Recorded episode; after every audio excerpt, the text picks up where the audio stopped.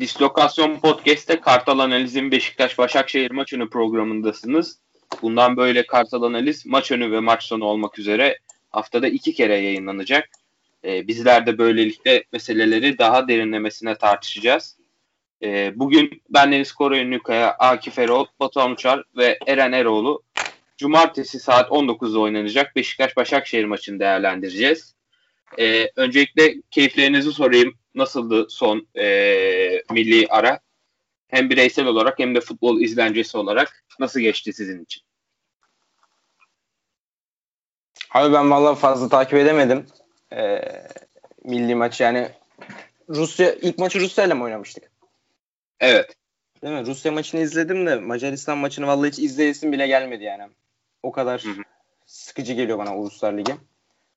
Ee, yani zaten Süper Lig'in de bu sene Süper Lig'den de pek fazla keyif almıyorum. 21 takım olması olsun işte yabancı muhabbeti falan filan. Ee, benim bu sene muhtemelen en az keyif aldığım senedir. O yüzden pek e, takip edemedim. Takip edenler konuşsun daha iyi olur abi.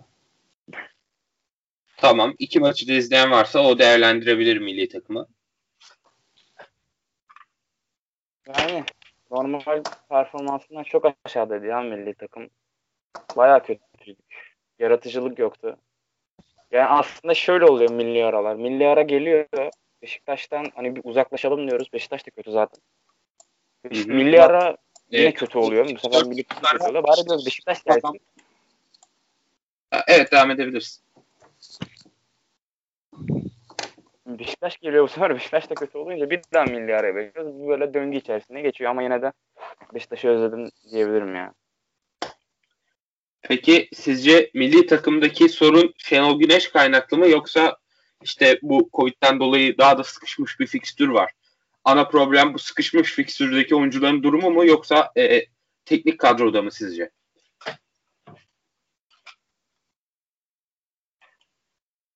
Hani mesela e, şey e, oyuncular olarak bakacak olursak mesela e, orta mesela bu milli kadro uzun zamandır, uzun yıllardan sonra bu kadar zengin bir kadroya işte Cengiz Ünder olsun, işte Hakan Çalhanoğlu çok formda falan filan aslında en zengin kadro. Yani en az bahanenin olması gereken kadro aslında. E, sezona kimse yani dünyada hiçbir takım mesela özellikle Beşiktaş'ta mesela geçen e, Sergen Yalçın da mesela Canlaş Tolga programında açıkladı. PAOK maçı falan filan. E, onu da zaten hocanın da açıklamalarına geliriz ama e, çok fazla hazırlanamadık zaten. Her şey çok karışık. Kafalar karışık. Covid'ler, Movid'ler ama ben bu kadar kolay e, yani birkaç iş yolu olduğunu düşünüyorum koronanın. Yani bence Şenol Hoca da zaten çok formsuz bana göre. Ama ben daha çok ülkedeki futbol zihniyeti yani her her zaman buraya geliyoruz dönüp dolaşıp ama yani mesela işte Caner yoktu. Caner geldi artık. Caner'in olduğu her takımda mesela 40 orta at- atılıyor. İşte Caner yoksa 2 orta açılıyor. Yani bu tamamen işte çok basma kalıp antrenörlük işte oyun oyun zihniyetiyle ol, alakalı olduğunu düşünüyorum ben. Ee, bence değişmesi gereken, daha çok şey zihniyet bence. Yani şu anki dünyadaki futbolun e, şeyi değil bence. Durumu değil. Tamam. Ee, milli takım genel olarak sorun, sorunlu bir e, ara geçirdi. Fakat gel gelelim daha sorunlu bir dönemden geçen Beşiktaş'la karşı karşıyayız. E, Beşiktaş'ta 8 oyuncudan yoksun bir e, durumda. E, Covid'e yakalananlar var. Rozier, Vida, e, Oğuzhan ve Hasic de sanırım Covid'den dolayı maç kadrosunda değil. Onun haricinde Ersin cezalı, Wellington sakat, en sakala, en sakat. Utku'nun durumu daha maç gününde belli olacak. Ee, özellikle savunma dörtlüsünde ve kalede büyük bir problem görüyoruz çok net bir şekilde. Peki sizce e, bu eksiklerin e, çerçevesinde başkanın da dediği gibi Beşiktaş'ın sezon başından beri kullandığı savunma hattı neredeyse tamamıyla neredeyse değil tamamıyla e, yok oldu. Yeni bir şey inşa etme ihtimalimiz var. Sizce e, eldeki oyunculardan kimler değerlendirilmeli ve kimler değerlendirilir önümüzdeki Abi, maça? Bir şey soracağım e, çok kısa. Utku Tabii. kadroya alındı mı onu kaçırdım ya. Utku kadroya alındı ama durumu maç günü belli olacak. Öyle mi? Hı hı. Artık iğneyle oynama, başlayabiliriz. İğneyle oynama durumu varmış galiba Utku'nun. Ya aslında oynasa da oynamasa da çok fark edeceğini zannetmiyorum yani. 2004'lü çocuk. Emre Emre Bilgin miydi? Yani onun da evet. Utku'dan böyle çok çok fazla ikisinin olduğunu düşünmüyorum yani. Utku yani muhtemelen bilmiyorum kendi jenerasyonunda çok geride yani. Tabii. Yani onun yaş grubuna bakarsak Uğurcanlar Altaylarla karşılaşıyoruz ama gel gelelim Utku bir şekilde hiçbir şekilde başını yukarıya atamadı yani. Suyun dışına çıkaramadı. E, Akif peki sence Beşiktaş'ın ideal savunma dörtlüsü ne olmalı Başakşehir maçında? Rakibi en iyi şekilde durduracak dört isim kim? Şimdi Beşiktaş'ta gerçekten baya baya eksik var. Şu an defansta zaten kamp kadrosunda dört tane defans oyuncumuz var.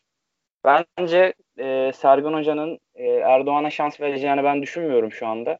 Montero ve e, Josef de Souza ikilisiyle başlar. E, daha sonra orta sahayı da e, Atiba, Dorukan, Mensah veya e, Laiç duruma göre. Laiç de çünkü antrenmanlarda sanırım iyi performans sergiliyor. Fotoğraflardan olsun, muhabirlerden olsun görüyoruz.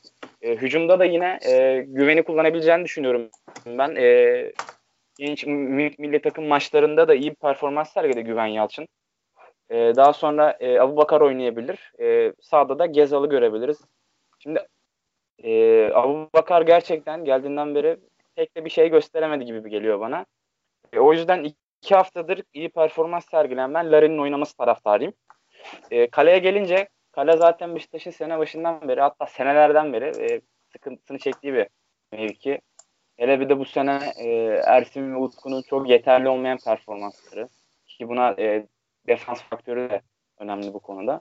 E, maç günü göreceğiz. E, Emre Bilgin'i tanımıyoruz. 2004'lü genç bir kaleci. E, futbol hikayeli bir oyun. Sercan Dikmen'in dediği gibi. Emre için de yeni bir hikaye olabilir. Utku için de yeni bir hikaye olabilir. O da bu sene fırsat bulduğu maçlarda iyi performans sergilediğini düşünüyorum ben. Ee, göreceğiz bakalım. Beşiktaş'ın çok fazla eksiği var. Bu eksikler de öyle az buz eksikler değil. Ee, önemli eksikleri var. Formda bir Oğuzhan'ın eksikliğini hissedeceğiz. Ee, geçen geçtiğimiz haftalardaki gibi e, kötü bir performans görebiliriz. Ama bu hafta bence her şey mucizelere bağlı diye düşünüyorum ben. Peki e, sol bekte stoper ikilisinde Montero Souza'nın olacağını düşündün. Düşünüyorsun. Aynen. Sol, sol bekte zaten Rıdvan oynar. Rıdvan, Rıdvan var sadece. Peki sağ bekte sence kim tercih edecek hoca? Şimdi sağ bekte e, Necip o mevkinin müdahim gibi bir şey ama Dorukan da oynayabilir sağ bekte. E, Necip'ten hı hı. kat ve kat daha iyi performans alabiliriz. Orta saha kurgusunu da e, şöyle olabilir. Mensah, Atiba, e, Laiç görebiliriz belki. Veya çift forvet oynatabilir Larin'le Abubakar. Göreceğiz bakalım. Yani ben e, sağ bekte Dorukan'ın olması gerektiğini ve e, olacağını da düşünüyorum. E, orta sahada ise Başakşehir'in orta alanı çok e, e, atağa yönelik ve oyunu Başakşehir'in tarafına çeken e, bölüm aslında orta saha. Ve orada bence yine bir Atiba Souza koalisyonu Beşiktaş'ın çok işine yarayacaktır. Ee, Batuhan sen ne düşünüyorsun? E, bence de Dorukan yani en ideali sağ bekte Dorukan gibi görünüyor. Zaten e, sol bekte ve o stoperlerin birinde zaten Rıdvan'la Montero e, en azından orijinal mevkili oyuncular olarak görünüyor. Montero ile Rıdvan'ı kesin görürüz de e, stoper diye ikinci stoper olarak birazcık kafam karışıyor. Yani Joseph de olabilir. Evet ama ben eğer orta sahadan mesela Joseph veya Atiba herhangi birini kullanacak olursa bence oyun kurgusunda yani şey e, bu 11 kişilik kadroyu Sergen Hoca açıkladığında e, o ka- kağıtla oyun e, oyun içindeki şeyin e, dağılımın aynı olacağını düşünmüyorum ben. Çünkü mesela top bizdeyken topu ilk çıkarırken e, stoperlerden mesela Atiba çok daha geri geliyor. Çok daha geri geliyor. Belki Atiba'yı yine görebiliriz o şey. Yani savunma anlamında da görebiliriz. Belki orada bir üçlü durum olabilir. Dorukan'ı sağ atıp biraz daha önde sağ atıp Rıdvan'ı zaten e, orta sahadaki beşlinin o beşli koridorun solunda görebiliriz belki. Ama benim aklıma bu kadar risk almayıp bu kadar değişiklik e, e, kullanmayıp direkt e, Necip ve Montero'yu kullanacak gibime geliyor benim. Çünkü başka bir seçenek yok. Yani en azından bir tane daha stoper olsaydı e, Necip'i zaten sezon başında sağ olarak kullanmıştık. En azından onu oraya koyup orta sahada mesela Dorukan'ı ideal en azından ideal orta saha düzeninde kullanabilirdik. Ama şu an en mantıklısı herhalde Rıdvan Montero Necip ve e, Dorukan görünüyor bence de. Hem yani yani kötülerden kötü, ölümlerden ölüm beğeniyoruz şu an ama yani en mantıklısı bu şu anda. Orta sahada evet işte Joseph Atiba'yı bence kesinlikle bozmaz. E, mecbur zaten şu anda normal bir oyundan daha çok gerekiyor bu ikilinin. E, mesela Joseph birebirlerde e, Atiba'da daha çok alan kapatarak oynadığı için en azından bu yumuşak stoperlerin önünde bir nebze belki bir işe yarayabilir. Üçüncü oyuncu olarak Dorukan'ı tercih eder mi? İşte Dorukan zaten sağ beke yazdık yani bizim düşüncemiz ama üçüncü oyuncu olarak hiç belli olmaz. Yani Mensah'ı da kullanabilir bence. Oğuzhan da kullanabilir. Yani şu an e, her şey bizim zaten bizim oyun asıl oyun planımız stoperler, stoperler çok öne geçtiği için şimdi bu da çok önemli orta saha kurgusuna bağlı olarak. Eğer bu kadar önde kurmayacaksan orta sahadaki kurgu çok değişiyor. Önde kuracaksan çok değişiyor. Mensah'la Oğuzhan arasında bir tercih yapabilir. Yalnız şunu hatırlatayım. Oğuzhan maç kadrosunda yok. Ee, sanırım Covid'le evet. yakalan oyunculardan biri o. Evet evet kafam karıştı. Benim de o kadar çok eksik var ki kafam karışıyor. O zaman evet. zaten Mensah kalıyor. Yani ama işte buradaki mevzu şu. Mensah, e, Joseph ve Atiba bu üçlüyü tamamen stoperlere bağlı olarak bir oyun kurgusunda kullanacak mecburen. Yani eğer stoperleri bu kadar öne çıkarırsa Mon ne Montero ne Necip ne de Joseph'i eğer stopere çekerse hızlı stoperler değil zaten Wellington'u Vida'yı koyduğumuzda da bunların hızın e, sıkıntısını çekiyorduk arkaya atılan toplarda. E, çok basit gollerini yiyip e, çok sıkıntı çekeceğimiz bir maç ol, olacağını düşünüyorum ben. Ya e, aslında e, ben geçen seneki Sergen Hoca'nın çıktığı Galatasaray derbisinde e, kine benzer bir yapı bekliyorum. O maçta Galatasaray e, daha favori olan taraftı. Beşiktaş'ın yine eksiği vardı. Zaten kadro olarak da çok iyi değildik. Gerçi bugün daha kötüyüz ama e, Galatasaray'ı çok iyi kitlemişti o yapı. Böyle hani altı savunmacıya yakın iki kanadın da savunmaya geldiği bir yapıydı. Ben böyle bir yapı bekliyorum. Bu kurguyu e, senin dediğin gibi e, üçlü bir stoper hattıyla da oluşturabiliriz. Hem Dorukan'ı sağ attığımızı düşünürsek hem Rıdvan hem Dorukan tempo yapabilen oyuncular. Belki Başakşehir'i o kanatlardan açmayı düşünebilir Sergen Hoca e, hızlı ataklarda. Peki Eren senden de görüşleri alalım. Sonra diğer başlığımıza geçeriz. Ee, şimdi şöyle sana katılıyorum. Bence de bu hafta zaten yani yarın daha doğrusu yapması gereken Sergen Hoca'nın Galatasaray, geçen sene Galatasaray ve bu seneki Trabzon maçlarına yakın bir kurguyla çıkmak. Yani e, işte sen de bahsettin. Altılı savunmaya yakın bir e, kurguyla çıkmıştı. Ya yine onu muhtemelen yapacağını düşünüyorum. Sağ bekte ben kesinlikle Dorukan'ın başlayacağını düşünüyorum. Çünkü bir iki maçtır da özellikle Malatya maçında falan hani Gezdal'ın açtığı alanları çok iyi dolduruyordu siz hatırlarsınız. Dorukan kesinlikle sağ bekle başlayacak ama Dorukan'ı orta sahadan çektiğiniz zaman şimdi rakip orta sahada İrfan, e, Berkay, Alexic gibi bir üçlü var. Yani bu üçlüye karşı sertlikten vazgeçmemelisiniz bence. Hani biraz daha o sertliği sağlamak açısından Josef'in ben orta sahada kullanacağını düşünüyorum. Stoper'de pek değerlendireceğini zannetmiyorum. Şimdi stoperde kimi kullanacak o zaman? Necip olabilir ama ben orada bir sürpriz bekliyorum. Erdoğan bence başlayabilir Montero'nun yanında. Solda zaten Rıdvan oynayacak büyük ihtimalle. Rıdvan'la alakalı da şunu söylemek istiyorum. Şimdi mesela ilk günden beri hep şu söyleniyor. İşte Rıdvan hücumda daha etkili. En sakala defansta da Rıdvan'ın önünde gibi gözüküyor ama bence Rıdvan savunma anlamında da en sakalın önünde. Hani bilmiyorum siz ne düşünüyorsunuz ama geçen sene falan da bunu çok göstermişti.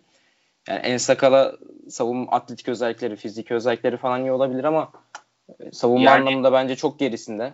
Yani çok gerisinde değil bir de son savunma performansları işte Denizli Spor maçında iki golü de neredeyse aynı golü yedirdi kendi hatasıyla iki kere falan. Beşiktaş'ta gösterdiği performansla bence Rıdvan savunma olarak da kesinlikle önünde en sakalın. Aynen. Aynı fikirdeyim. E, sol tarafta da Larin bence son haftaların zaten en formda ismi. Hani o tartışılmaz bir gerçek. Ee, ama ben Larin'den feragat edebileceğini düşünüyorum. Çünkü hani topa biraz daha fazla sahip olduğumuz maçlarda Larin çok değerli hale geliyor. Özellikle Obakar'la girdikleri ikili oyunlar falan çok elini rahatlatıyor Beşiktaş'ın ama topa biraz daha az sahip olacağınız yani daha doğrusu kapançık uygulayacağınız maçlarda Larin ciddi dezavantajlar getirebilir. Enkudu bilmiyorum ne kadar hazır ama güveni değerlendirebilir gibi düşünüyorum sol tarafta. Sağda da zaten Gezal başlar büyük ihtimalle. Mensah Laiç arasında da yani Laiç'i muhtemelen kullanmaz gibi düşünüyorum ilk 11'de. Mensah başlar bence. Evet Sabek'te Dorukhan'ın olmasının şöyle bir artısı da var. Ee, sonuçta Gezal savunma anlamında biraz tembel bir oyuncu. Dorukhan hem hücumda katacağı tempo ve yapacağı çizgideki koşullarla beraber hem de e, Gezal'ın arkasını savunmada biraz toparlamasıyla beraber e, Gezal'ın da performansını daha yukarıya çıkarabilir bence. E, hani Rozier de birazcık onu yapıyordu. Her ne kadar savunmada e, Dorukan kadar aktif olmasa bile e, hücumdaki koşularıyla beraber Gezal'ı çok fazla demarke buluyorduk merkeze yakın şekilde. Bu yönden de bir katkısı olacaktır eminim. E, aslında konuştuk Beşiktaş'ın e, nasıl bir strateji izlemesi gerektiğini genel olarak. E, sanırım hepimiz e, biraz daha topu bırakmamız gerektiğini düşünüyoruz Başakşehir'e karşı. Öyle mi? Abi o hiç tartışılmaz zaten. Yani Başakşehir'e karşı zaten hani adamlar topu bırakmaz ki. Yani evet, topu sezon genelinde zaten Başakşehir'den. Sezon genelinde %56.50 %56.6 gibi bir topa sahip olma oranları var. Lig lideriler ve e, oynadıkları hiçbir maçta topa sahip olma yüzdesini rakibine vermemişler. E, ve Başakşehir'in şöyle ilginç bir formu var. Başakşehir lige çok kötü başlamıştı. 4 maç 0 4 maç 1 puan 0 gol gibi bir e, tablo vardı önümüzde. Fakat son 5 lig maçına baktığımızda sadece 3 gol yediler ve 11 gol attılar. Özellikle Antalya Spor karşısında aldıkları 5 gollü galibiyet çok dikkat çekiciydi. Ee, siz ne düşünüyorsunuz Başakşehir'in oyunu hakkında? Başakşehir'i durdurmak için ekstra ne gibi bir e, plan izlemeliyiz? E, Batuhan bu sefer senden başlayalım. Ee, bir kere zaten şöyle söyleyeyim. Savunma anlamında durdurabilir miyiz? E, topu onlara verdiğimiz zaman bir kere bize bir her türlü bir artı yazacak bizim hanemize. Her türlü yazacak. Bu senenin başından beri böyle. Mesela Trabzon maçını hatırlayalım. Top bize değildi. Ondan sonra diğer maçlarda top bize geçti. Özellikle verdiler bize. Çok büyük sıkıntı yaşadık. Savunma anlamında değil de mesela oyunun genel anlamında topu verdiğimizde zaten mesela hocanın Wellington'dan bu kadar memnun olması sebebi mesela rakip yarı sahadaki bu aksiyonları Wellington'un. Onları tamam gerçekten de iyi yapıyor. Hakkını vermek gerekiyor. O da yok mesela. Vida da yok. Hiçbiri yok. E, topu verdiğimizde zaten Necip var. Montero var. Hadi diyelim Joseph'i çektik. Yine olmayacak. Topu bize aldığımızda hiçbir türlü bize çıkar, bizi çıkarmayacaklar. Topu verdiğimizde en azından e, geride sağlam kalabilirsek biraz da e, şey e, skoru tutabilirsek ikinci yarıda belki Enkudu mesela hiç yoktan belki bize bir şey yapabilir. Artı sağlayabilir mesela. Yani durdurma konusunda çok söylenecek bir şey yok. Çünkü çok zor durdurmak. Hatta durduramayacağız muhtemelen. Ama en azından bizim onlara yaklaşma açısından, hücum anlamında yaklaşma açısından ne yapabileceğimizi biraz tartışabiliriz bence. Ee, şöyle bir istatistik, istatistik vereyim senin on, işte Beşiktaş'ın her topu bıraktığında Beşiktaş'a artı yazıyor diye. Beşiktaş o Gençler Birliği'ne Konya'ya yenildiği dönemde iki maçta da %60'lara yakın bir, bazen geçen e, top, topu alma istatistiklerine sahip. E, fakat işte bu Beşiktaş'ın en iyi gözüktüğü maç olan bu sezon Denizli Spor maçında Beşiktaş %60'lardan 65'lerden %50'ye kadar e, e, bıra- çekmiş topa sahip olma oranını. Topu daha çok rakibine bırakmış ve e, böyle sahayın geniş alanına yayılıp topla birlikte savunmadan çıkma idealini bir kenara bırakarak e, daha hızlı, daha direkt hücumlara e, topu kaybettiğimizde hemen basıp yeni bir hücum e, geliştirmeye, sonuçlandırmaya odaklanmıştık. Ve bu da iyi bir profil çizmişti Beşiktaş açısından.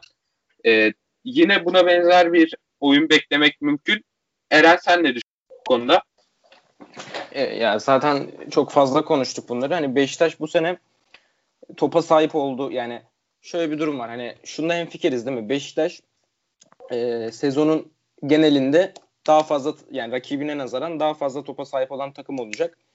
Ama Beşiktaş'ın asıl sorunu da topa sahip olduğu zaman ne yapacağını bilememesiydi biraz sene başında. İşte sen de bahsettin Konya maçı olsun, Gençler Birliği maçı olsun. Onu biraz Larin'in devreye girmesiyle falan çözdük. E, çözer gibi olduk daha doğrusu. Ama kesinlikle Beşiktaş e, topa sahip olma oyununu oynayacak bir yapıya bence şu an hala sahip değil ki bu kadar eksik varken hiç değil. Yani zaten az önce de bahsettik işte Başakşehir'e karşı da zaten topu alarak oynamak biraz zor. Yani bence işte Çadli olsun, Vişçi olsun, özellikle Berkay olsun onların biraz daha formsuz olmasına olmasını bekleyeceğiz. Yani pek yapabileceğimiz bir şey yok. Berkay içinde şunu söylemek istiyorum. Galiba bir Başakşehir'de de bir futbolcu oynamayacak. Milli takımda oynayan bir futbolcu. O hangisi yani hiç haber falan okudunuz mu onunla alakalı? E, Mahmut diyen var. sanırım Mahmut büyük oranda Mahmut deniyor ve Değil ayrıca mi? bir yabancı oyuncu daha var Covid'e yakalanan ama da oynamayacak. Onun kim olduğu belirsiz. Anladım. Ee, ya Berkay da mesela şimdi sene başındaki üret, üretme sıkıntısının Başakşehir'in biraz da ana sebebi orada Mahmut'un falan oynamasıydı. Hani bana kalırsa Berkay'ı savunma önüne çekerek bayağı bir üretim anlamında ciddi seviye atladılar. Beğeniyorum Berkay'ı. Biraz onu öveyim istiyorum. İşte topu ayağına aldığı anda zaten kendini belli eden oyuncular vardır ya işte Berkay da öyle bir oyuncu. Hani alışı, dönüşü, driplingleri, pas özelliği falan çok ekstra bir oyuncu. Ligin çok üzerinde bir oyuncu. Yani onların biraz daha formda olmasını bekleyeceğiz bence abi. Berkay bana Oğuzhan'ın e, 2015-16'daki o hareketli halini oyunu tek başına Beşiktaş'a çekme Evet. e, becerisini anımsatıyor. E, Başakşehir 3 tane 10 numara karakterli e, orta sahayla çıkabilir maça. İşte Alexic, e, İrfan ve Berkay'la. E, peki şöyle bir şey aklıma geldi benim. Bu üçlüye karşı Beşiktaş reaktif oyun oynamak açısından e, Atiba, Necip, e, Souza gibi tamamen defansif üç orta sahayla çıkabilir mi? Akif ne düşünüyorsun bu konuda? Çıkabilir miden ziyade çıkacak muhtemelen. Sergen Hoca yaz buçuk tanıdık artık. Ee, ben şöyle düşünüyorum. Ee, sağ bekte Dorukan da olabilir ama orta sahada demin e, dedikleriniz gibi Başakşehir güçlü bir takım. Şampiyonlar Ligi'ndeki maçlar olsun, e, ligdeki artan performansı olsun. Yani bangır bangır geliyor şu anda Başakşehir bize karşı. E, birkaç tane eksik futbolcusu olmasına rağmen ben pek bir şeyin değişeceğini düşünmüyorum. Yine Başakşehir kendi oyununu oynayacaktır. E, bize karşı zorlan biz zorlanacağımızı düşünüyorum kesinlikle. E, orta saha üçlüsünü ne kadar dinamik tutarsak e, klasik Anadolu taktiği uygulamamız gerekecek gibi gözüküyor. E, normal kontra atak. E, zaten beklerimiz de hücuma yönelik bir bek. Sol bekimiz Rıdvan olsun. En sakaldan kat kat daha iyi bir forvet, e, sol bek pardon e, hücumda. E, kontra oynayacağımızı düşünüyorum. E, direkt e, kapanacağız. E, daha sonra e, kontra çıkmaya çalışacağız. E, başka yapacak bir taktik de yok. Eksiklerimize göre, e, takımın kalitesine göre e, bu oyunu oynamamız şart. E, yapacak bir şey yok şu anda. Evet durum aslında pek iç açıcı değil. E, tek bir çıkış yolumuz var gibi gözüküyor. Hepimizin üzerinde durduğu gibi e, kapan çık diye diyebileceğimiz e, bir mentalite uygulamamız gerekiyor. Fakat e, bu mentaliteyi en başarılı uyguladığımız maçlardan biri Galatasaray'a karşı oynadığımız maçtı. Orada da Beşiktaş'ın o günkü Beşiktaş'ın bugünkü Beşiktaş'tan bir fazlası vardı. O da e, Beşiktaş'ın sağ içindeki kurgusunu e, oturtan diyelim e, şu anda a, e, Alanya Spor Teknik Direktörü olan Çağdaş Atan Hoca e, bence o günkü o altılı e, bir savunma oluşturma fikri ondan çıkmış gibi hissediyorum. E, Beşiktaş Sergen Yalçın'ın da her ne kadar çok büyük bir figür e, bir teknik adam yakalamış da olsa sağ içinde geriye gittiği kesin. E, sizce Çağdaş Hoca'nın yokluğunda böyle bir başarılı bir plan kurgulanma ihtimali var mı? Çünkü Murat Şahin'in de pek yeterli bir e, antrenör olmadığını gördük diye düşünüyorum Sergen Yalçın'ın Covid'le mücadele ettiği maçlarda.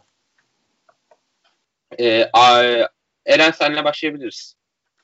Yani Çağdaş Atan zaten kendini yavaş yavaş kanıtlamaya başladı Alanya'da oynattığı futbolda birlikte.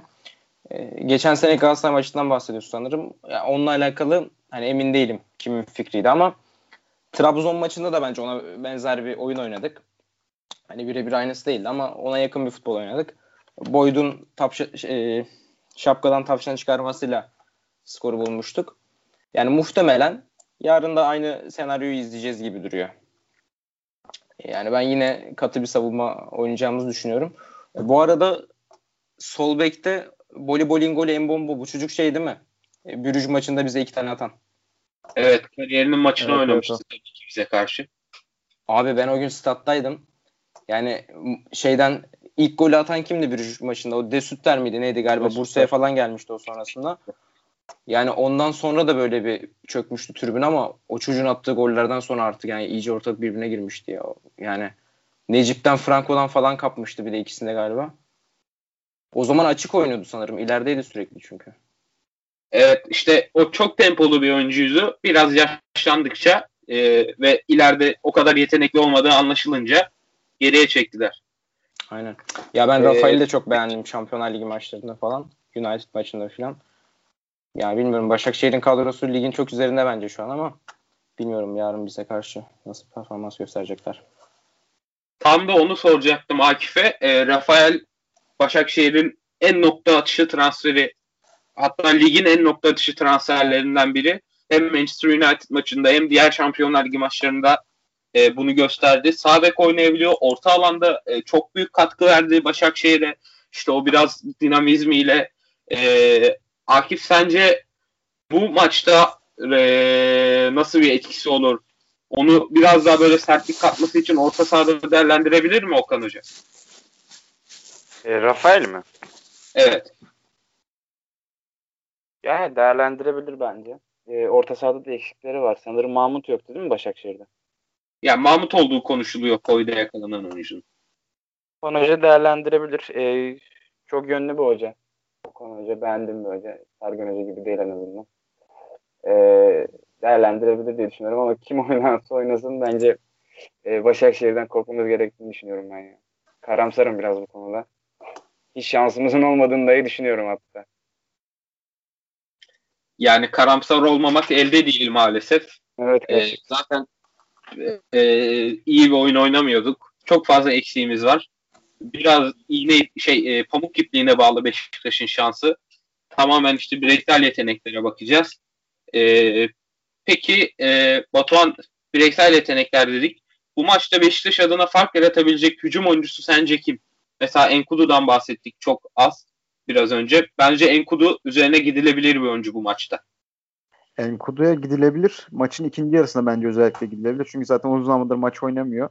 Bir de Larin konusu mesela Rafael az önce konuştuk. Şimdi Rafael'in önünde normal bir kanat oyuncusu mesela Gezal olsa belki tıkanabilir. Gezal olsa bile tıkanabilir. Ama Larin mesela ikinci santrafor olarak biz e, sol kanattan içeriye soktuğumuzda büyük bir fayda sağlıyor bize. Özellikle sağdan gelen ortalarda. Ama mesela burada şöyle bir handikap var. Sağ kanatta bizim or, e, ideal sağ kanat ikilisinde Gezal ve Rozier var. Şimdi Gezal alayım gideyim özellikleri olsa da şu ana kadar bize çok göstermedi onu. Bence tempo buldukça onlara gösterecektir. Ama daha çok böyle sağ, e, sağ kanatta oyun kurucu gibisinden bir rol üstlendiği için sağ kanatta mesela e, köş, e, köşe gönderine yakın yerlerde çok fazla boşluk bırakıyor. Ve bunu Ro- Rozier çok güzel kullanmış. Ama mesela şimdi Dorukhan'ı mesela sağ bekte kullandığımızda Rozier'in e, kullandığı bu alan alanı mesela Dorukhan bu kadar tempolu olmasına rağmen Rozier gibi kullanabilecek mi? Bundan birazcık emin değilim. E, öyle olunca da mesela Dorukhan Rozier kadar kullanmayacağı için acaba or, yapılan ortalarda mesela arka direkteki Larin'in mesela kafa vuruşları kafa, bu kadar e, top gelecek mi acaba Larin'e? Böyle bir handikap var. Mesela sol kanatlıların yerine başka bir oyuncu mu? Mesela daha hareketli bir güven mi mesela kullanılmalı? Çünkü sağ kanattan Larin mesela sağ kanattan besleniyor daha çok. Şu ana kadar attığı gollerde genelde öyle oldu. Ama mesela bu sefer Dorukan olursa veya ne bileyim herhangi bir oyuncu olursa zaten Necip de olsa bu kadar beslenmeyecek. Kim, kimse işte Rozier kadar besleyemez takımda. E, Larin'in olması solda sıkıntı. Yani şu ana kadar kim kilit olabilir bizim için? Yani ben daha çok e, duran toplarda bir şansımız ol, olabileceğini düşünüyorum. O yüzden biraz daha Gezar, Abubakar belki. Bunların daha çok öne çıkacağını düşünüyorum. Yoksa bizim böyle organize bir atakta, şöyle tak tak tak bir o, pozisyonda e, zaten rakip kaya çok fazla böyle çok tehlikeye gidebileceğimizi düşünmüyorum. O yüzden daha çok böyle duran toplarda, kontra ataklarda e, bunlar da zaten kontra atak versek işte ne bileyim Abubakar olabilir, Enkudu olabilir. İkinci yarıda bence girer. E, duran topta olursa yine Abubakar ve Gezar. Yani bu üç oyuncudan biri bence kilit olur benim için. Anahtar olur daha doğrusu. Ee, sa- orta kalitemizin Rozier'in yokluğunda çok düşeceği kesin. Özellikle sağ taraftan gelen ortalarda. Bence sol önde daha hareketli bir oyuncunun oyn- olması, savunma arkasına koşular yapabilecek bir oyuncunun oynaması çok mantıklı geliyor kulağa. Ee, sağ içine dair ekleyecek başka bir şeyiniz yoksa zaten e, konuştuk konuşabileceğimiz her şeyi. Yavaştan Sergen Hoca'nın açıklamalarına değinelim istiyorum. Var mı ekleyeceğiniz bir şey? Benim yok. Benim de yok. Ee, tabii Sergen Hoca'nın açıklamaları daha e, orta vadede konulara değindi. Mesela Oğuzhan hakkında bir yorumu vardı. Oğuzhan'ın e, skor üretememesinden e, dem vurdu Sergen Yalçın. E, sizce Oğuzhan'ın e, skor, Oğuzhan'dan skor üretmesini beklemek taktiksel açıdan doğru bir yaklaşım mı? Çünkü artık futbolda böyle oyun kurucu oyuncuların e, daha skora e, katkı vermesinden çok işte o orta alandaki pasları organize ettiğini görüyoruz. Sizce Sergen Yalçın doğru bir beklenti mi, beklentiye mi sahip olsan hakkında?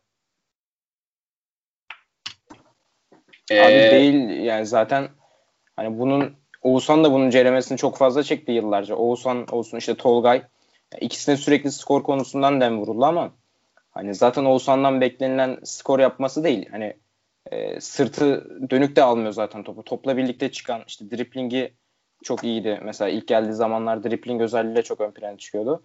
Hani biraz da oyun kurulumunda işte kilit paslarda falan Oğuzhan'dan rol bekleyebilirsin. Yani e, ondan skor beklemek zaten çok mantıklı değil. E, Tolga için de abi bu arada hatırlıyor musunuz? İlk geldiği zaman 2-3 maçta falan gol atmıştı. İşte Liverpool maçında bir Sarıyer maçında atmıştı galiba kupa maçında. Evet. Ben o çocuktan ya orta sahada işte skorer bir skorer bir orta sahamız oldu falan diyordum. O da sonra bir daha gidene kadar gol atmadı ya. Ama çok yani sonra. bizim Türk halkı olarak e, her orta saha oyuncusundan 10 numara olmasını yani hücumcu, forvet 10 numara olmasını beklemek gibi ve Alex olmasını beklemek gibi bir hastalığımız var. İşte Nuri Şahin gibi, Oğuzhan gibi, Tolgay gibi oyuncuları e, maalesef böylelikle e, biraz harcamış oluyoruz. E, Sergen Yalçın diğer açıklamaları da transfere dairdi. İşte e, yine aslında elinde çok fazla seçenek olmadan kurulu mali yapısını düşünerek Wellington Sakala gibi transferlere yönelindiğini söyledi ve işte e, bu oyunculara verilen bonservis bedellerinin e, işte en fazla 300 bin euro harcadık gibi bir açıklaması oldu. E, Batuhan sana soracağım. Özellikle bu transfer açıklaması hakkında ve Fatih üzerinden Rıza Çalınbay'la girilen e, diyalog hakkında ne düşünüyorsun? Ee, Rıza Çalınbay hakkında yani çok doğru konuştu bir kere. Çünkü Rıza Çalınbay yani şu ana kadar bu sadece bu Sergen Yalçın üzerinde de değil. Yıllardır Rıza Çalınbay'ın bir Beşiktaş konusunda durmadan bir demeç verme, durmadan bir e, herhangi bir şekilde bir iliş, iletişim kurma, herhangi bir şekilde konuyu Beşiktaş'a getirme gibi bir huyu var. Her zaman vardı ama bu sefer birazcık bence çizmeyi açtı birazcık. Yani çünkü işe karışma oldu bu. Sergen Yalçın orada, orada, oraya çok güzel e, orayı çok güzel konuştu. Yani burası benim işim. Sen e, buranın efsanesi olabilirsin ama sen şu an Sivas'ın hocasısın. Ben Beşiktaş'ın hocasıyım. Sen buraya geçince sen konuştun. Ben Beşiktaş'la alakalı konuşmam dedi. Çok doğru. Yani Fatih e, beğenmediğini yazın başında daha transfer sezonu şey olmadan ben duymuştum. Transfer sezonu başlamadan önce de söyleniyordu bu. E, bu yani saçma geldi bana. Çünkü burada yani saçma geldi derken şu bence gitmesi daha iyi oldu Fatih için. Beşiktaş'ı bir kenara bırakırsam. Çünkü burada yani daha bizim çok daha yeteneğinin çok daha emin olduğumuz oyuncular bile daha net olarak kullanılmıyor. Yani Rıdvan olsun, başka Hasic olsun, başkaları olsun kullanılmıyor zaten. Fatih, Fatih için çok daha mantıklı oldu. Ee, ama bilemiyorum yani Rıza Çalınbay'a bence gayet güzel cevabını verdi. Diğer transferler olarak da mesela ben daha çok şeyi En Sakalı'yı ve Wellington'u bu kadar övmesine şaşırdım. Ha Wellington'u bu kadar övmesine pek şaşırmadım. Yani en azından bir mantığı var. Hocanın oyun çerçevesinde, oyun planı çerçevesinde birazcık mantığı var. Ama En Sakalı'yı hala Rıdvan'ın önünde görmesine ben asla anlamadım, asla da anlamayacağım. Ee, Rıza Çalınbay'a verdiği cevap konusunda kesinlikle sana katılıyorum. E, fakat e, Fatih konusunda şu an öyle bir yere geldik ki deminden beri Beşiktaş'ın stoperinde kim oynayacak, Montero'nun partneri kim olacak diye tartışıyoruz. Tartıştığımız oyunculardan hiçbirinin mevkisi stoper değil.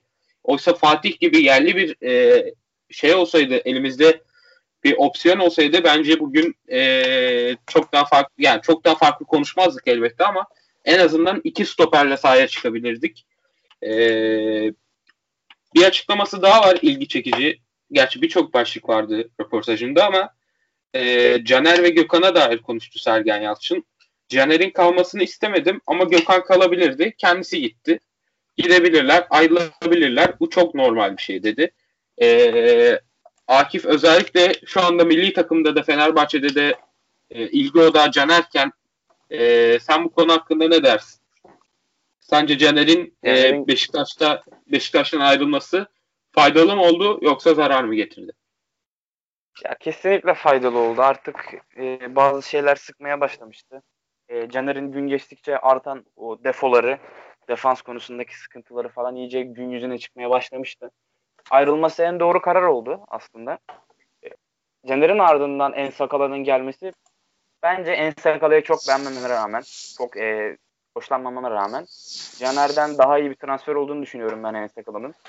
E, ki Caner'i de milli takımda gördük. 5 e, dakikada bir top şişirip duruyordu milli takımda da.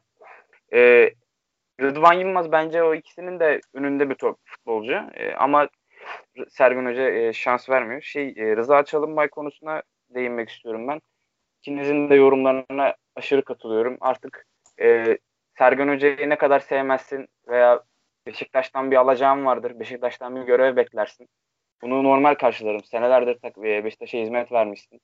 E, yarıda kalmış bir kariyerim var. Teknik direktörlük kariyerim var Beşiktaş'ta. Ama Sergen Hoca'ya hala bu kadar laf yapman veya Fatih Aksoy konusunda bu kadar ısrarlaman artık senin e, bir yerlerden bir yaran var gibi gelir. E, kesin saçma sapan bir açıklamaya doğru Rıza Çalınmay'ın açıklamaları falan. Sergen Hoca'nın da e, cevabı en doğrusuydu bence.